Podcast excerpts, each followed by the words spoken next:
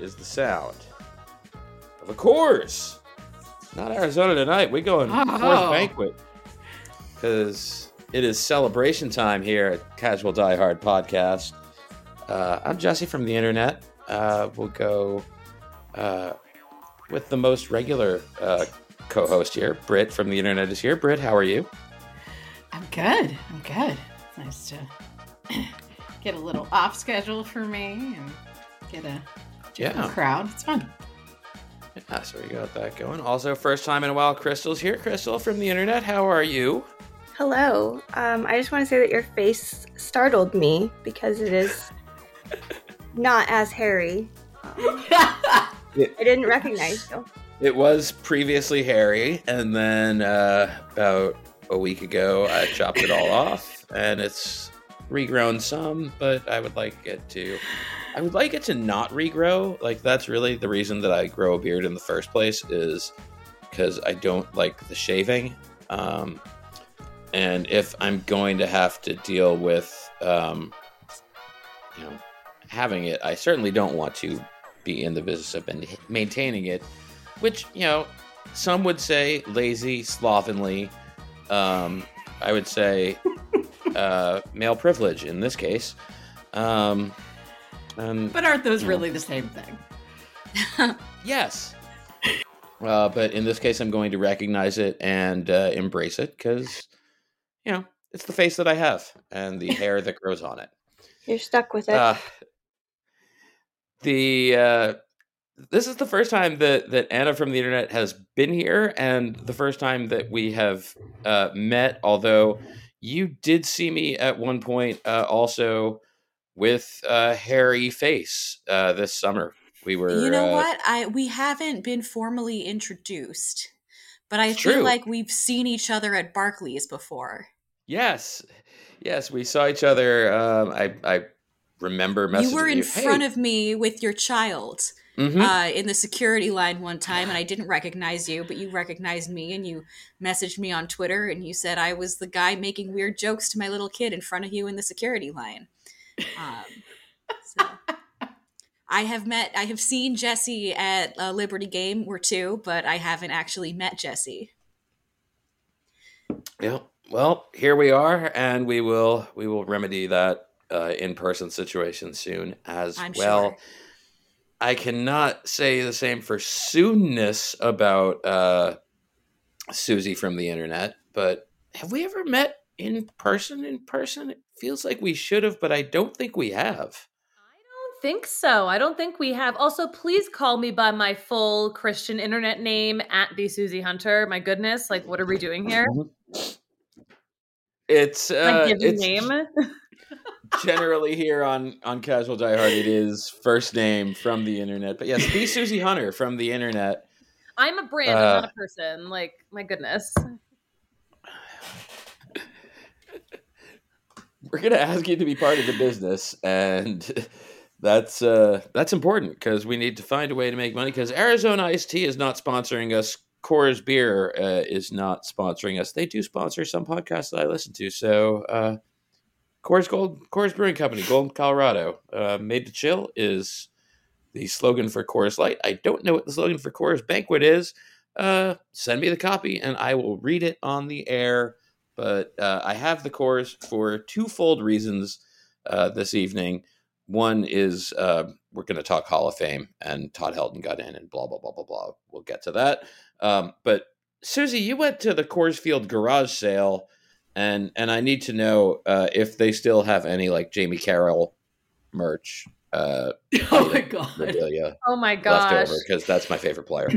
I mean, listen, this was...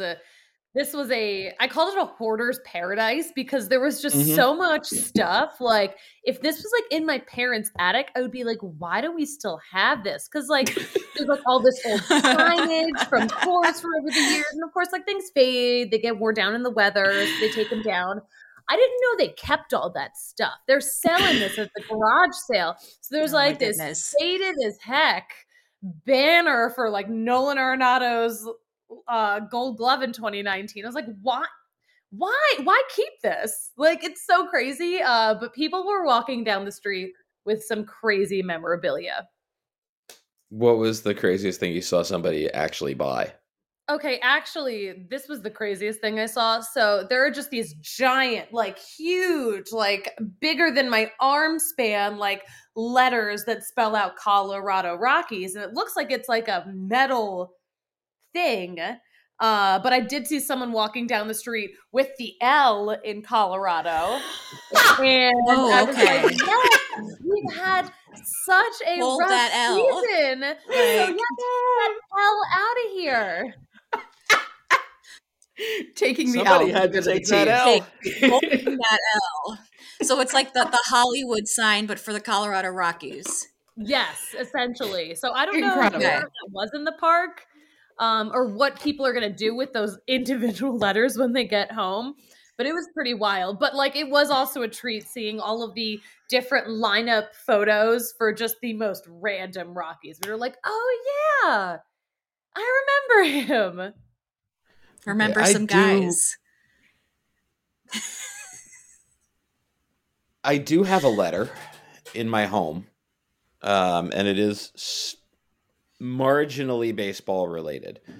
The building where the Dodgers had their headquarters at the time that they signed Jackie Robinson in Brooklyn was a bank.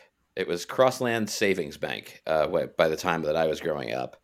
And when Crossland became whatever was after Crossland, they were taking the letters down, and I was asking the construction workers, hey, what are you guys going to do with these? And they're like, nothing, trash.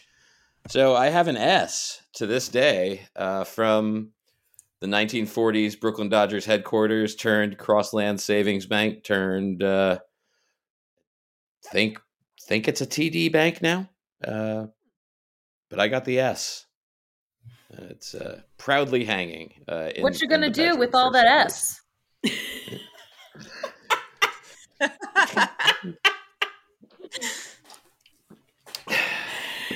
There you go. I'm sorry, did you listen?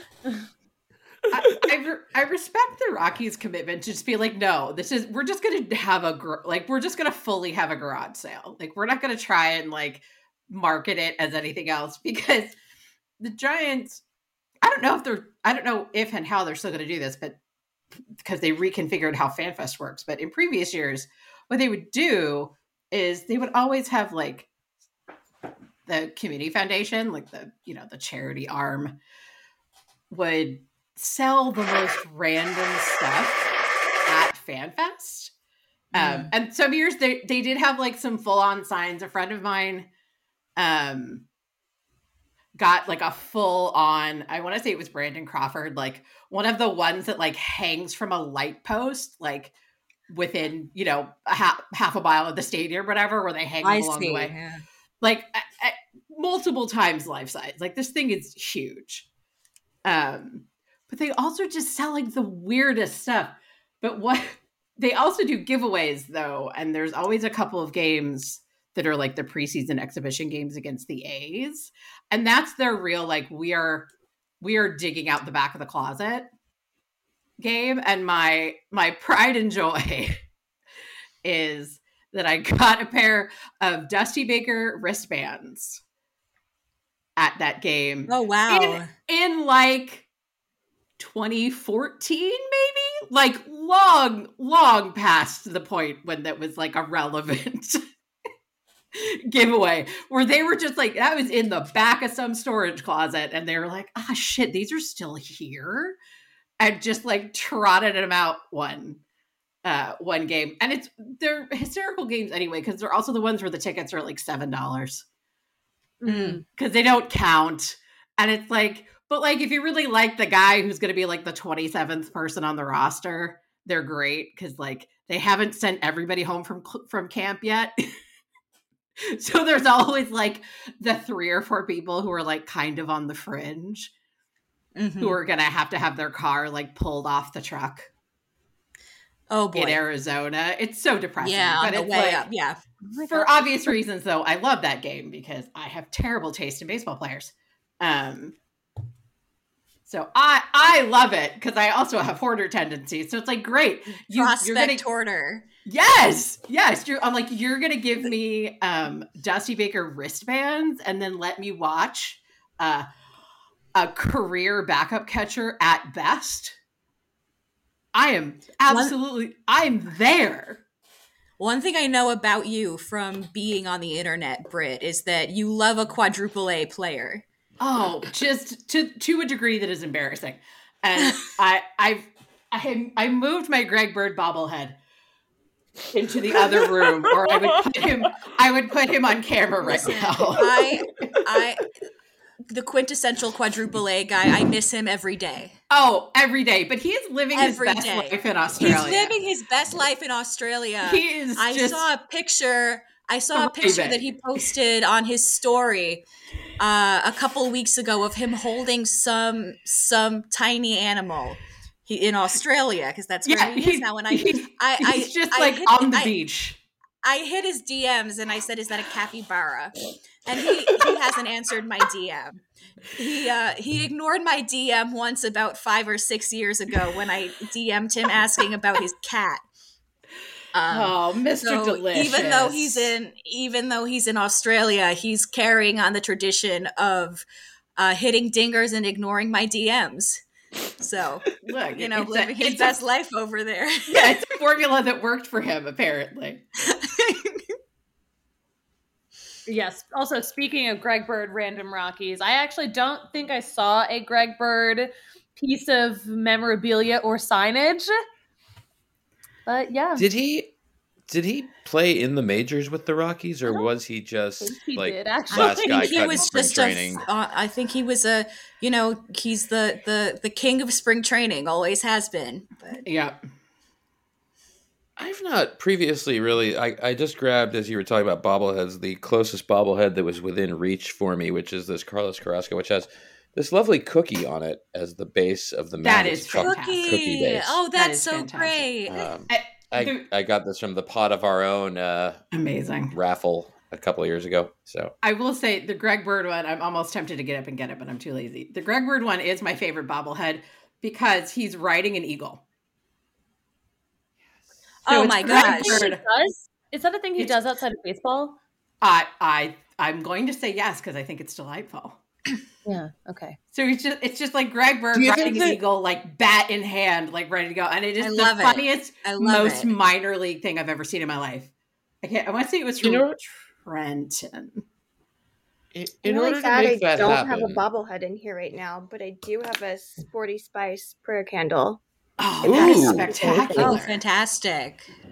I'll see. Love to see her. I didn't know we were doing show and tell.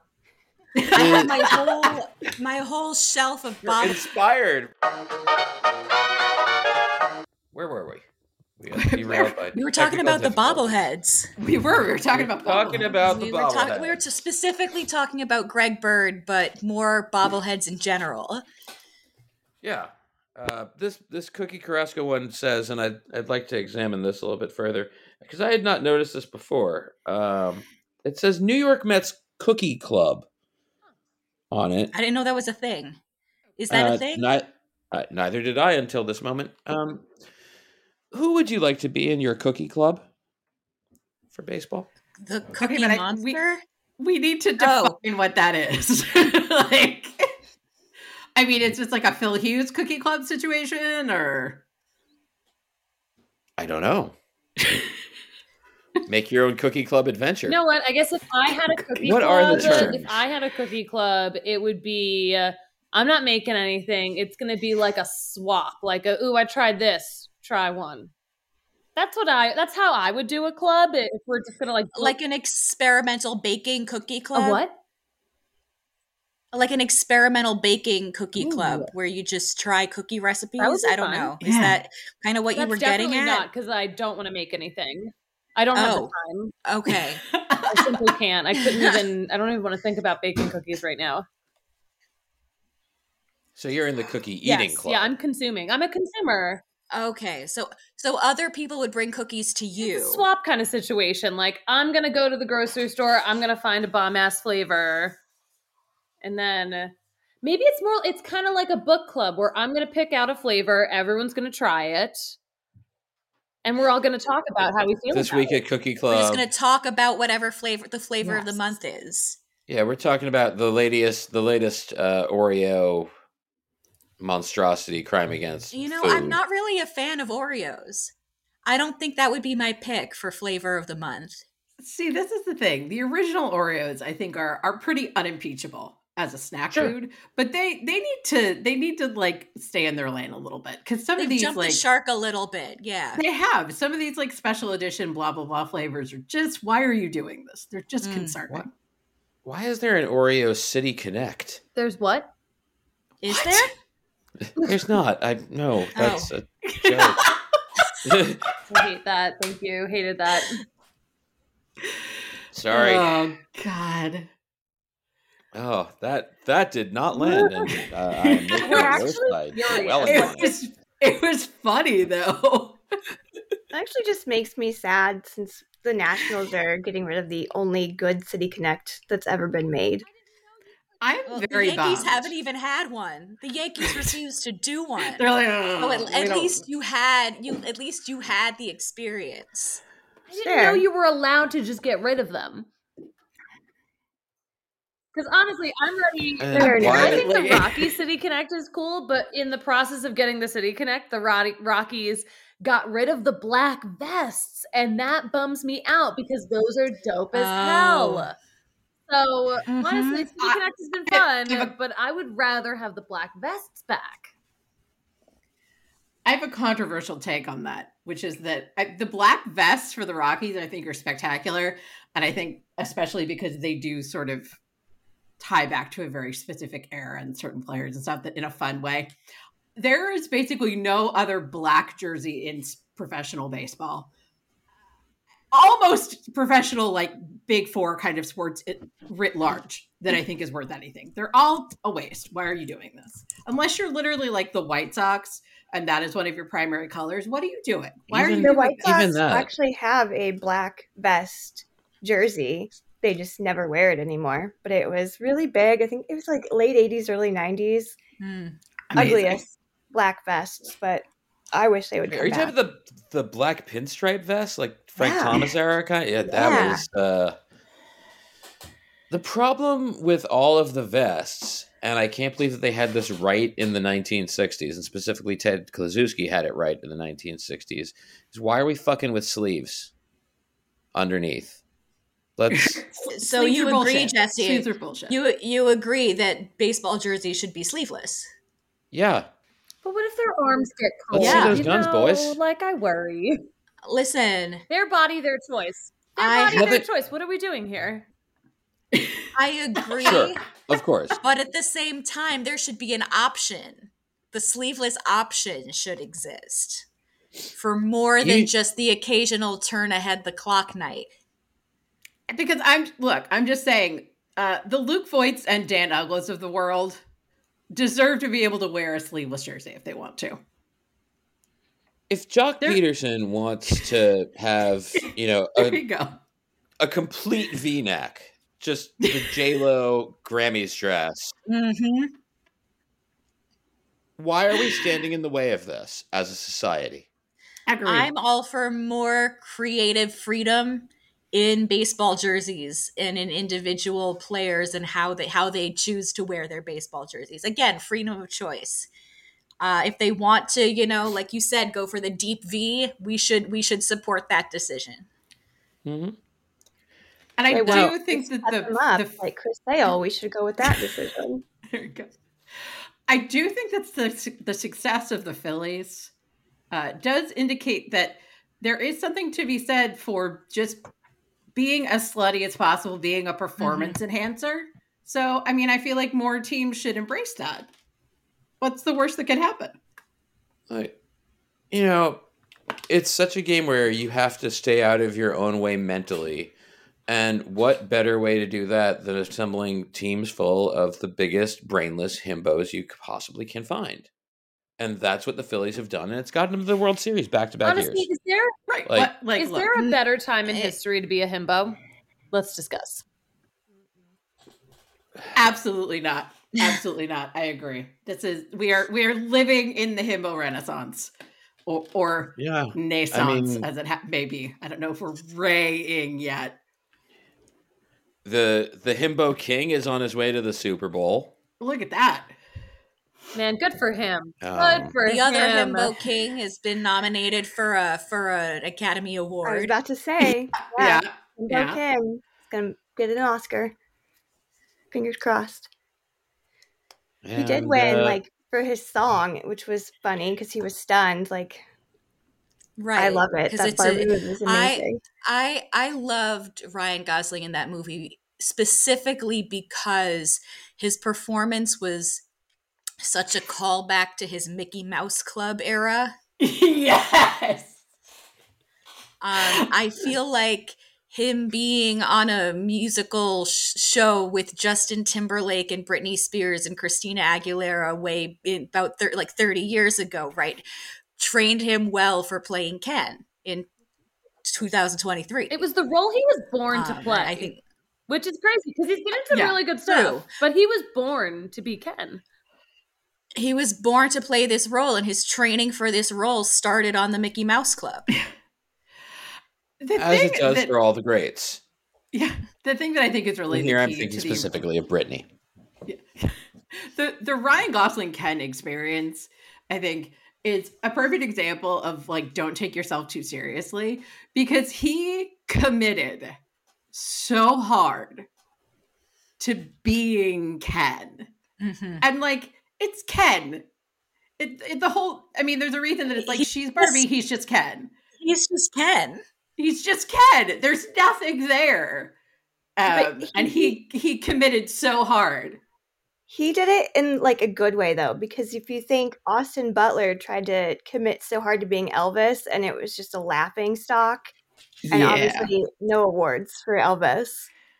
I also just saw a headline that Austin Butler hired a dialect coach to help him rid of the accent. To help him de-Elvis. So embarrassing. That is embarrassing. Buddy. Honestly, Vanessa Hudgens, a baseball wife, dodged a bullet with Austin. Oh my goodness. Yep. Wait, who is Vanessa Hudgens? Cole Tucker, former Rocky. Hello. This is my favorite fact, because if you don't know, you would never in a million years guess. Yeah. If you just told somebody who had no idea, hey, if I told you Vanessa Hudgens was married to a baseball player, who do you think it would be? You could guess all day, I think, and never even get in the vicinity of Cole Tucker.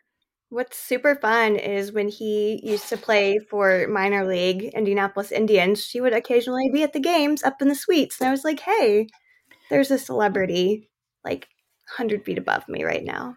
That's fun. So she was the Taylor Swift of Indianapolis. She was.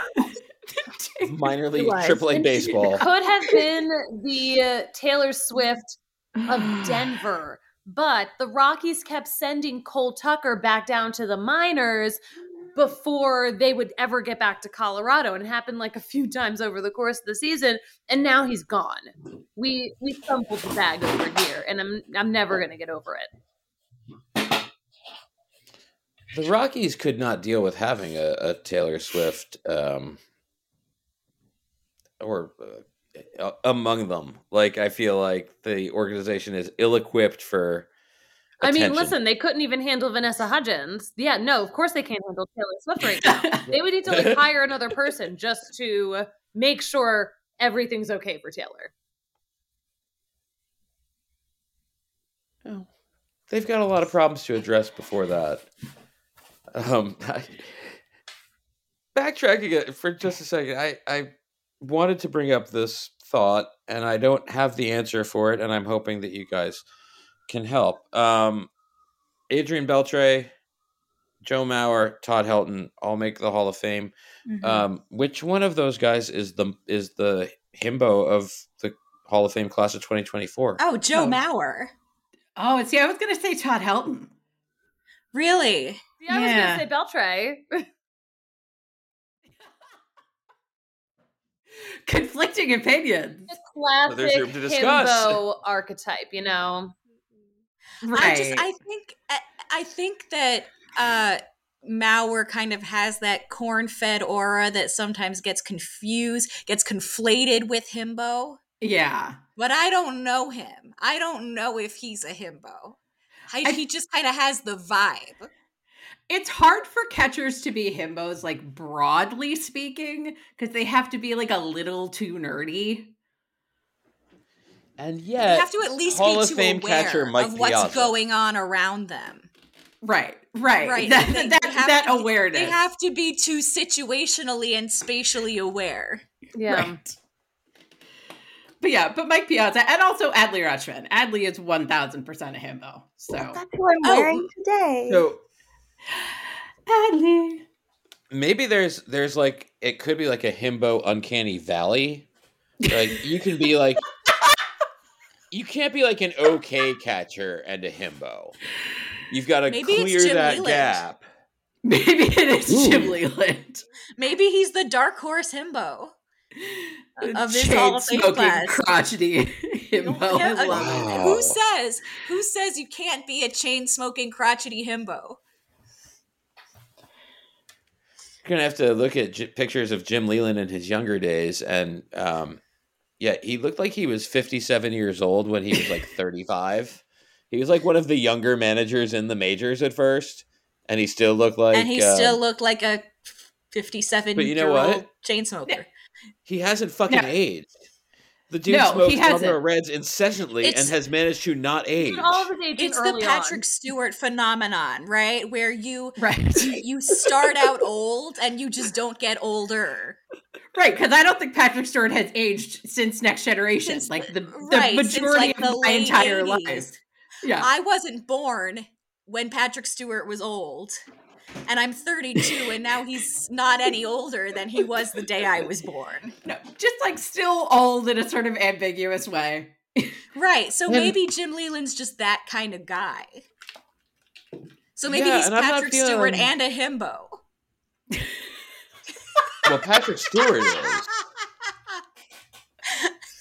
Patrick Stewart definitely is. Like a himbo? Like. He should have been Bond at some point, as far as I'm concerned.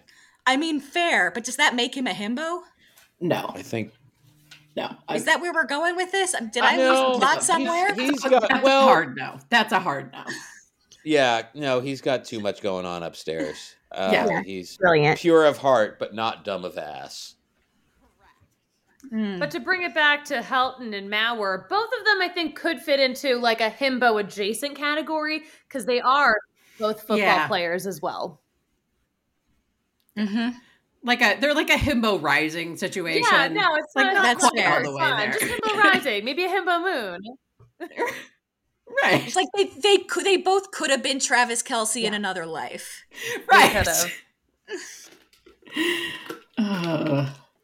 Thank you for bringing me back onto the track there of thinking Patrick Stewart. That just. That could not be. I think Beltre, especially with like the that very special idiosyncrasy of "don't touch my head," feels very. That is still very funny. I could picture a Rob Gronkowski having some kind of thing like that, like squeals whenever you touch his belly button. So the Pillsbury Doughboy. Yes. I think Gronk is quite possibly the Pillsbury Doughboy, but with muscles. You know what I love? I love that you really can't define what a himbo is. You just know it when you see it. It's just, it is what it is. Like if you see, yeah, exactly. It's like how the Supreme Court said about blowjob or pornography or whatever it was. Yeah. Exactly. Yeah. Right. Like, you can't define it. I don't know. You know it when you see it. That wasn't the exact quote, but you know what I'm talking about. The other one. I don't know. I'm a lady, so please, what are we doing here? Be respectful. It's not like I brought it up or anything. I think it's easily defined. Yeah. I am at this moment reminded of why I usually record this in a place away from my children, because one of them is somehow still awake. And at this moment, when this is the topic of conversation, standing 5 feet away from me when she should be in bed. I'm not getting the Bryce Harper. So the timing could not possibly be worse. Oh, boy. Like what grades? 10 and 8. That's the older one. God. But also, just mentioning people dating is enough to like it's that stage of like enough to make just such embarrassment and blush that like if I said the word blowjob in front of her, now that she has retreated away from here, yeah, she fled. It would have been everything. My bad. That's on me. Oh boy. No, it's on me for continuing to for immediately pouncing on. Yes, there is a definition for that. Oh my God. So, yeah, what is the Todd Helton himbo case? Oh, literally that he just played football. That's it. Yeah, well, and I also think as someone who watched Todd Helton, like from an opposing divisional opponent or whatever for a long time, he was always sort of harmless in like a fairly charming way. Like I hate, like you didn't want to see him come up because he was liable to hit a ball 500 feet, but it was like, I never had any real animus towards him because he just like seemed like a nice guy, like just very sort of. Nice guy. And you know what? Also incredible head of hair. Yeah. Still to this day. Incredible head of hair. Hair. It is crazy. That in itself. Himbo material. Himbo rising. Yeah. Yeah. That's fair. Very true. The part that hair plays in himbodom. That's a great observation. And yeah. Another reason why Patrick Stewart could not be a himbo. There you go. Another reason, another notch in the Joe Mauer case is his. Was he in Head and Shoulders commercials too? Oh, was he? Was he? Am I Mandela affecting Joe Mauer shampoo commercials? You said that, and I was like, yeah, of course. Yes, and then I was like, wait, he was. Oh my gosh, I don't remember these because. Probably from before I was born, yes, he was. But I looked it up. He was in Head and Shoulders commercials. Okay, yes, because I do remember the one of the women like touching his hair and him looking like vaguely uncomfortable about it. I would be uncomfortable too. Right, so that's yeah, it's a little awkward. Super awkward. That reminds me of the other good NFL himbo, Troy Polamalu, back when he was doing his Head and Shoulders commercials. Those beautiful eyes still is. Those are still airing, right? So good. I also have to say the thing that I was always impressed by is that like when my hair gets like below my shoulder, I don't want to do anything remotely like exerting without having it like tied up or pulled back and like out of the way. And this man, like a full ass football game, like just not a care in the world. And I'm just like, I would die. Yeah. Same. Actually, same. I feel like that about the guys who have like really impressive braids and stuff too. And I'm like, you wear a helmet on top of that and it does not drive you crazy. You are committed in a way I could never. Also, like, I feel like when you change your hairstyle too, whether it's like up, down, braids, like I know every time like I get different hair extensions, like my head is a different size. Like I have to wear different. Totally. Yeah, like it's a much narrower window before the difference starts to be noticeable than you expect it to be. Yeah. That is something that I've not considered. I already wear a very large hat, and I'm growing out my hair for the first time in forever. How big is my head going to be? I do think it takes a lot of growing out to significantly affect your hat size. So unless you're planning something really drastic, Jesse, like how long are we talking? I don't know. I shaved it all the way down, like during COVID, like during peak COVID, because couldn't go to the barbershop. So it was just like I bought a razor and just did the whole dang head, face, head, all the same length of like the number one trimmer. Last time I had it like really out was high school, and yeah, we'll see. I looked then like a 45-year-old middle-aged woman from Long Island. So you know,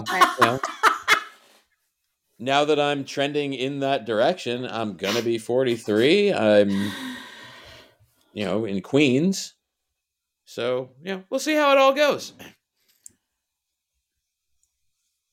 Praying for you. Joe Mauer. Joe Mauer. Also a quarterback. All right, did we get through all three guys of their himbo bona fides? I'm sorry to say that I was distracted in that for reasons that you guys saw. Touched on Beltre. We briefly touched on Beltre and his "Don't Touch My Head." Mm-hmm. Yeah, I feel like the "Don't Touch My Head" thing kind of goes two ways though, because I think you're right in that the like Rob Gronkowski Pillsbury Doughboy situation would hypothetically feel very himbo, but I feel like the like "don't touch me" part of it is sort of anti himbo, very diva, you know, very diva. Yeah, like he seems like a good dude, but like yeah, it's very like sort of philosophically kind of the polar opposite of the you're right blissfully unaware himbo. Here's another moment on that himbo diva cusp is the on deck circle thing with the umpire when he got himself thrown out of the game because he was dragging the on deck circle. Like the umpire was like, "Get back in the on deck circle." Hilarious. That was fabulous. Oh yeah, hilarious. Definitely one of the greatest moments in baseball history. No, I don't think that's himbo at all. I think that's I think that's righteous, and I think that's not all diva behavior is bad behavior. I think there's a level of awareness of like exactly what's going on and like what the stakes are and whatever that is. I don't know. I think I'm going to move this giant mat 20 feet, dragging it. I think that part is like the action required to pull it off. I feel like is pretty himbo in that it's like a dumb stunt of the level of I am going to put a swimming pool in the back of my pickup truck. I think that if they were doing it for laughs, it would be a himbo move. 100%. I think that if he were simply doing it to entertain us, it's a himbo move. Yes, because if it's purely for entertainment, then it becomes like the Orioles and their Homer hose, dong bong, whatever they're calling it today. Yeah. Then it becomes that variety of shenanigan. Then it's the fact that he was doing it with a certain like. There's a certain fuck you to it, right? That it's like it's very intentionally like directed at the umpire in a very not himbo-y way. That's a specific targeted statement that is not particularly himbo. Right. If it's Pete Alonso and the umpire looks at him and goes, "You have to get in the on deck circle," and he just genuinely innocently looks at the umpire and goes, "Okay," and drags the on deck circle. That's himbo behavior. Yep. Yeah. Again, I guess Beltre's problem here is not dumb enough of ass. Correct. So, I'm so glad that you've given us this this terminology, Brett. I can't take credit for that one, but it is. It's a tremendous field guide to figuring out what we're dealing with in any given situation. All right. We also have Bryce Harper is on my topics list. And it's well, just, before we move off the Hall Crystal of Fame, okay. Well, before we move off the Hall of Fame topic, I need to go on my Gary Sheffield rant. Will you allow me to go on my Gary Sheffield rant? Yes, I love it. We talked about who got in. We did not talk about who didn't get in. And I have kind of such a bone to pick with this because it's a trend that's been happening for years. And I'm not going to say, oh, the Hall of Fame used to be this and now it's this, because it's always kind of been, you know, whoever the writers feel like putting in, they put in. Whoever they like, whoever they can come up with a story about why they deserve to be in, they'll put in. But as we've started getting more into at least trying to justify selections with statistics, right? It becomes more unforgivable to me that we keep having these instances of the people who are kind of supposed to be the stewards of the game, in a way, just doing stupid shit because they don't like somebody. And I feel like with Sheffield, much like, you know, I don't think Kevin Brown was as good a Hall of Fame case as Gary Sheffield was. I have to look at his stats again. But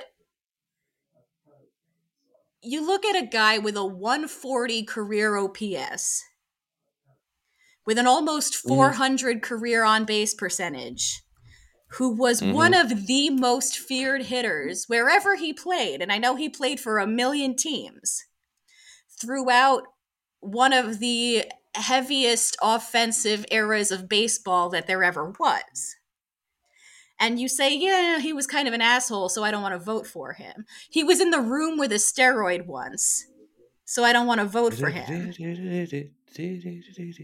I have a problem with that. And I have a problem with it because I think that the bad rap that Gary Sheffield got was just because he wasn't, I don't know, appropriately deferential to reporters. He said what was on his mind in a way that rubbed people the wrong way. You know, I've been through his Wikipedia page. There are a lot of people that we think of as great baseball players who are in the Hall of Fame who did a lot worse shit than Gary Sheffield. Right.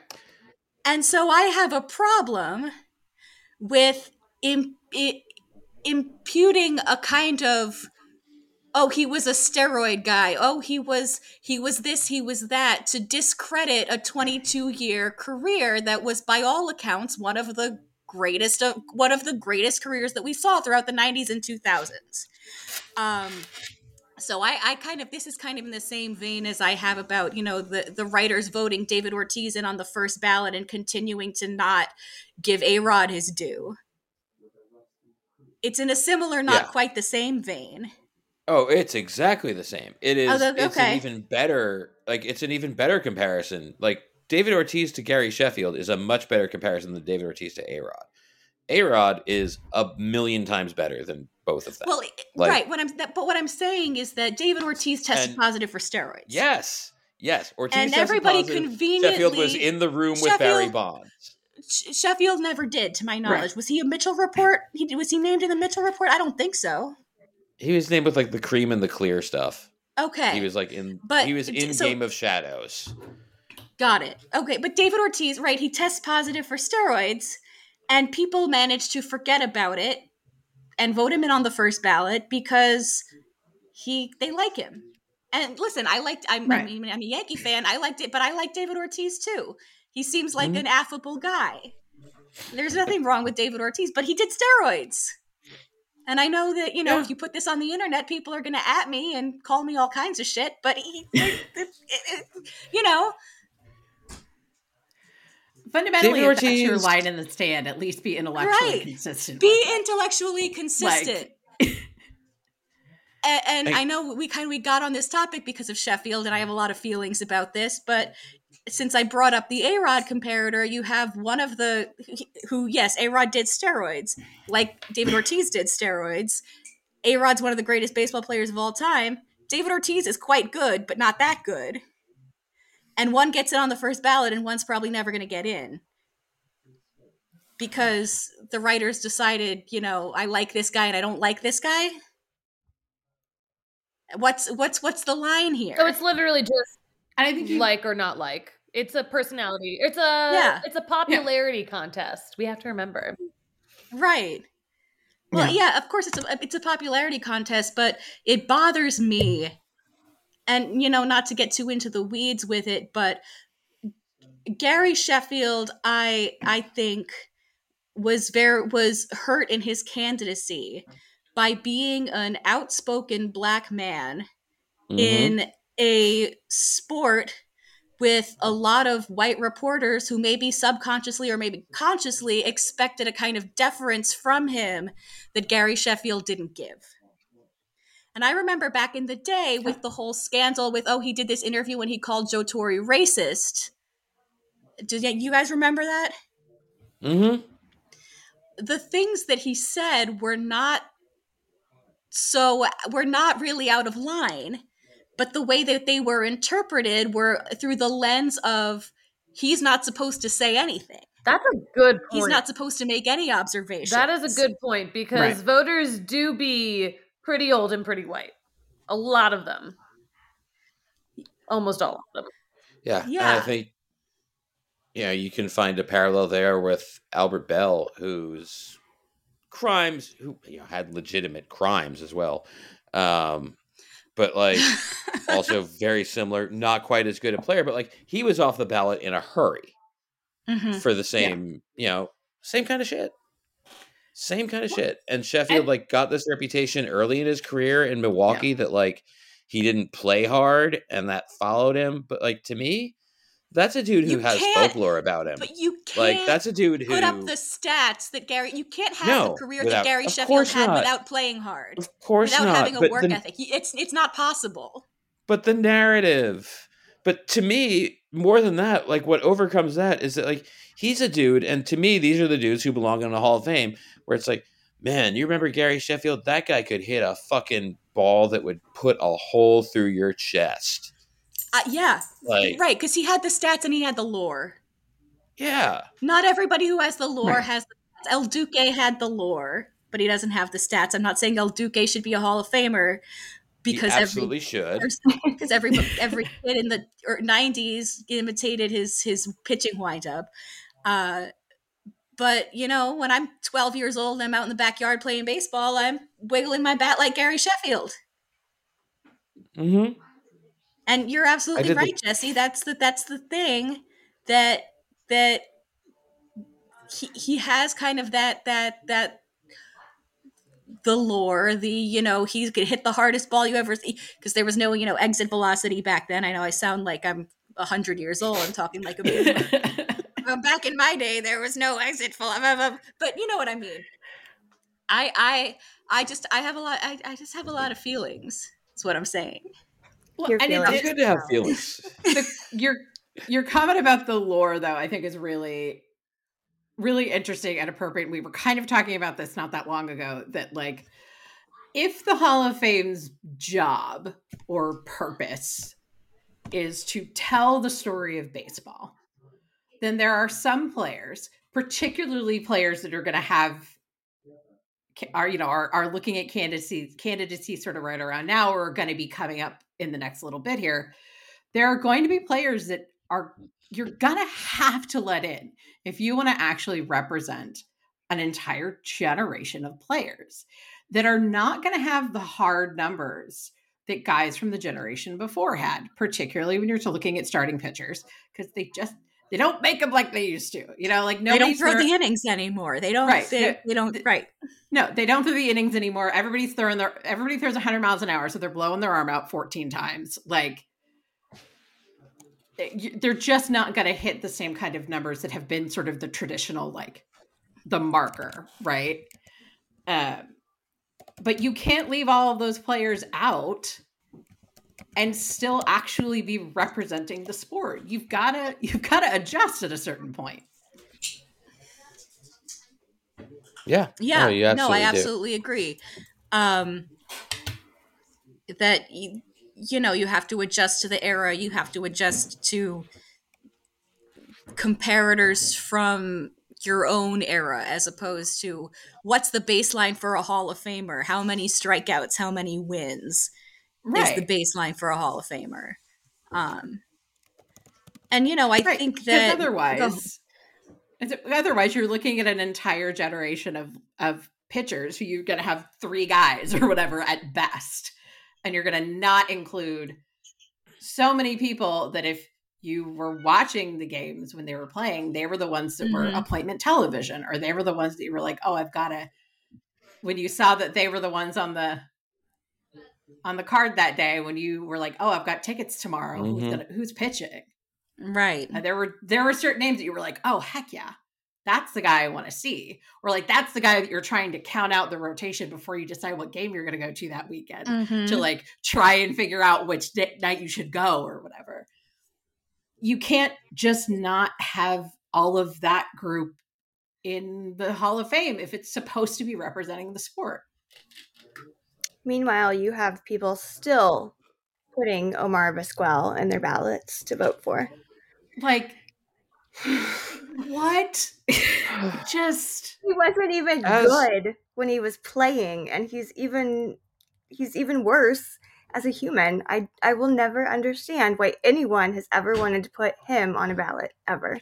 I feel like he was a fringe candidate, like, to begin with. Mm-hmm. And then we have found out a whole bunch of stuff in the interim that I sure would have hoped had, like, pushed him over the line for some people. I agree. To read so many, like, horrific details of everything he's done because I've had to write on him multiple times. Because I'm apparently the, like, go-to, hey, let's just write everything traumatic about this player in an article. And you write it, Crystal. So I've had to read so many horrific things that he did. And every single time I see someone check his name, I just die a little inside. Yeah.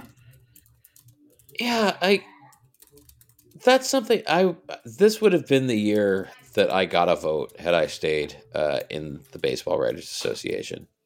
Came up a couple years short of that, and I'm kind of glad that I did, because I would not have enjoyed agonizing. Like, I had enough agita over the fake ballots when I was at the Sporting News of like, yeah, let's who would you put in if you were doing it this year? I don't know how you would ever get to Omar Vizquel as a Hall of Fame candidate, but it feels like there's some people out there, and I think that you see this in, like, I don't follow the ballot trackers as closely as I used to, but I do know that this year the public-private split, like, there were a lot of people out there who voted for Omar Vizquel and didn't want their name attached to it. And sometimes it's that kind of shit crazy. That's the point for people. Like, I just think that all ballots should be rally public. Around it. Yeah. Right. That's just that makes me crazy. They should. If you don't want to put your name on it, what are you doing? You shouldn't do this. Here's something, there's multiple institutions here that I don't love in the BBWAA and the Hall. The writers actually pushed for universal, like, public ballots. Open public ballots, and the Hall was who shot that down. The Hall insisted that it remain a private, if voters wanted their ballots to remain private. I feel like this bugged me so much this voting cycle. First of all, I've always had a rule, like, this is like something they taught us in school. Like, if you believe in something but you don't want to attach your name to it, you probably don't believe in it that much. So I just think, like, if you're gonna if you got shit to say, you gotta say it to someone's face. That being said, I just wish all of the ballots were public. I think we should know. Yeah. And we saw this so much. I was very heavily tracking Todd Helton's, votes all throughout this voting cycle. And there was one reporter who was like, well, I was transparent. Like, look at how transparent I am. Don't I get points for transparency? I'm like, well, no, because you're also half-assing this transparency. Like, you left someone off your ballot that you voted for last year, and you're not explaining why. So I just think that maybe people need to be reminded what actual transparency is. And, call me crazy, but I think that matters in journalism. Thank you for coming to my soapbox. Thank you. I agree. Transparency, but putting in the work. Huh? Just and I, what did you say? Oh, I didn't say anything. Whoa, shut up. I said it's time to not let men vote anymore. Oh. Yeah, just shut the whole thing down until we understand what's going on over there. Mm. Yeah, I also think it's one of those things where if somebody is really that concerned about like the blowback they're going to get on the internet or whatever for their ballot, then sweetie, nobody's making you vote. And the thing I've seen with these Hall of Fame ballots that they where they do post their ballots on Twitter is if you have even like 65% rational explanations for your votes, people don't bully you. Right. It's the people who clearly it's the people who clearly put no thought or have no logical compass for why they vote the way they do. They're the ones that get bullied. But if you have even like a half rational explanation for why you vote the way you do, it's not that serious that people are going to bully you if you've put thought into it. I mean, somebody might bully you, but by and large, people will leave you alone if you've shown that you've made a good faith effort to do it right. If you are a baseball writer, that will be the thing that you if you can't take the bullying for that. Right? How are you going to deal with it during the actual season when it's... I don't get it. That's a good point. Right. There's no way you haven't been dragged for way more over the entire season up until that point. Like I've been bullied endlessly by former MLB players. If they can't take the heat, then they are little tiny baby bitches. And it's... Speaking of which, I saw Aubrey Huff is back on the internet. Oh is God. He? Oh, good for him. Yeah, it's funny. He was being extra divorced. Didn't he? He got back on the internet after he deleted his account for being outed for DMing a cam girl while he was married. Yeah, I saw prior. He's such a hot mess. I can't even keep track at this point. His gross ass appeared on my feed this morning. I don't know who it was that he DM'd, but he put some gross DM in some young woman's DMs. It's like a trad wife influencer kind of, or maybe trad wife adjacent. I just really enjoy the fact that he is. I'm never going to have to be in the same physical space as him because he is so absolutely persona non grata with the Giants that he is not invited to anything ever again, basically. So I can just enjoy for decades to come, whatever anniversaries and commemorations they choose to make. And I don't have to worry about that asshole showing up. I love that for you. Yeah. It was truly the least they could do, comparative to a lot of things. So I'm just glad that it's the choice they decided to make. And particularly because he started, the thing that really got him like, I don't know her, like we don't talk about Bruno, ified was when he started talking shit about Alyssa Nackett, who is and was actively employed by the team, and they were like, "Nope, that is amazing. She's fantastic. Everybody loves her." She kept her job even with a manager change, which is not always the case, even for very good coaches. People want to bring in their own staff and whatever. And yeah, so I appreciate the fact that they were like, yeah, no, we pay her. We don't pay you. You can fuck off. You're not on our payroll anymore. We have no obligation to have you around. Right. And good for them, because they could have easily not done that. And I think a lot of teams would. I can think of a lot of teams that would. Yeah. Yeah. They absolutely could have left her hanging and just pretended the whole thing didn't happen. Those teams would not have hired her in the first place. That's also true. So there is that. Like, I think if you're going to make the choice if you're going to make a coaching hire like that, you have, as an organization, you have to go into it knowing, like, you're going to get blowback from some assholes and you're going to have to be prepared to address it and be like, okay, for our organizational integrity and, like, for her safety and stuff, too, like, we have to be prepared to address this and know how we're going to handle it and not just be like, oh, agreed. Gosh, I didn't expect this, when it's like the most predictable thing ever. All right. So before we get out of here, let's turn it around on a much happier note and get back to Bryce Harper, And Crystal, you were very excited to talk about him. I don't have a segue here. I just know that we've got this agenda item of Bryce Harper. I entrusted everyone with my secret Bryce Harper dream because I just loved all of you. And now we're talking about the sex dream with Bryce Harper.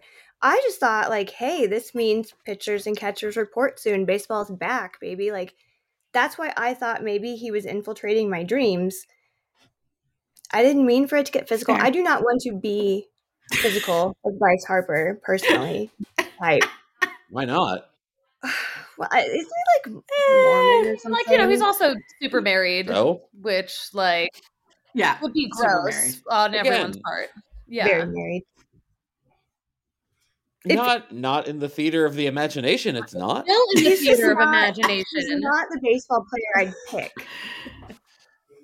It's just, he's not even on, like, that top 10 list. So I don't really understand why it was him, of all people, to join me on a magical dream journey.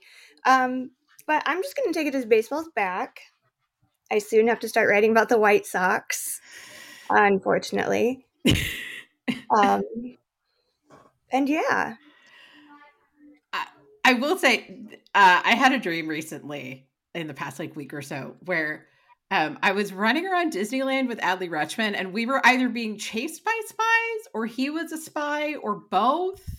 It was a very, very like Man from U.N.C.L.E. style, like very, very sort of 50s, 60s mod, just ridiculousness. I'm just like one of those where you wake up and you're just like, what happened there? Like, what was that?